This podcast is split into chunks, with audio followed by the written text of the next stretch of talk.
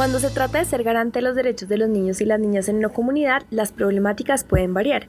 Esto porque cada contexto tiene sus particularidades, su cultura, tradiciones, recursos, entre otros. Teniendo esto en cuenta, te invitamos a conocer el testimonio de varias familias y entre esos de niños y niñas que nos cuentan desde sus vivencias lo que les gustaría que cambiara en su comunidad. Bienvenidos a este espacio y gracias por compartirnos su experiencia y vivencias. ¿Cómo te llamas? Eh, Karina Rivas Lara. Mi nombre es Adriana Suárez. ¿Hace cuánto vives en tu barrio conjunto? Eh, diez años. Barrio. Hace dos años. ¿Qué es lo que más disfrutas hacer con tu familia en tu barrio conjunto? En el barrio mm, disfruto eh, salir con la mascota.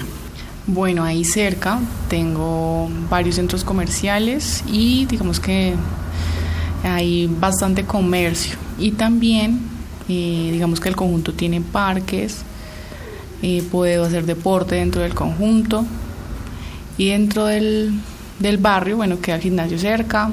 ¿Consideras que es un entorno seguro para salir, por ejemplo, a jugar en la calle o en el parque cercano o a cualquier hora del día? No. Eh, estamos expuestos a muchas avenidas y mucha inseguridad en temas de robos a diario. Eh, no, realmente dentro del conjunto, pues la movilización de los vehículos eh, es frecuente y podría ser inseguro para, para ellos. Em, y debe, un adulto responsable debe estar pendiente totalmente de ellos si van a salir. ¿Qué cambiarías del lugar donde vives para mejorar la experiencia y el aprendizaje de tu hijo o su experiencia familiar? Eh, cambiaría como los espacios. Hay espacios, pero no se disfrutan a menudo, ¿sí? Por temas de seguridad, de consumo de drogas. Entonces no es como un espacio vial para mis hijos.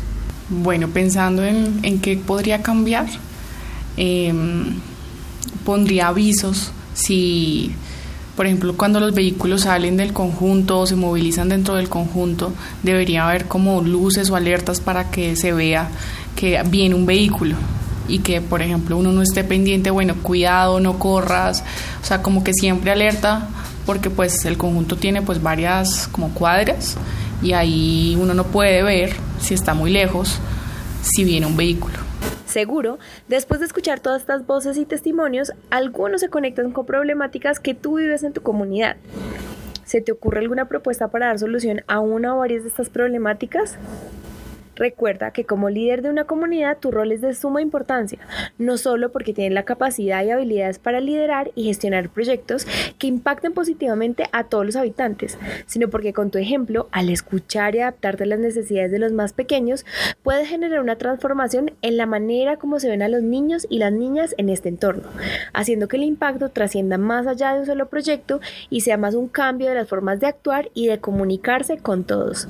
Así que ánimo, que aún hay mucho camino por recorrer.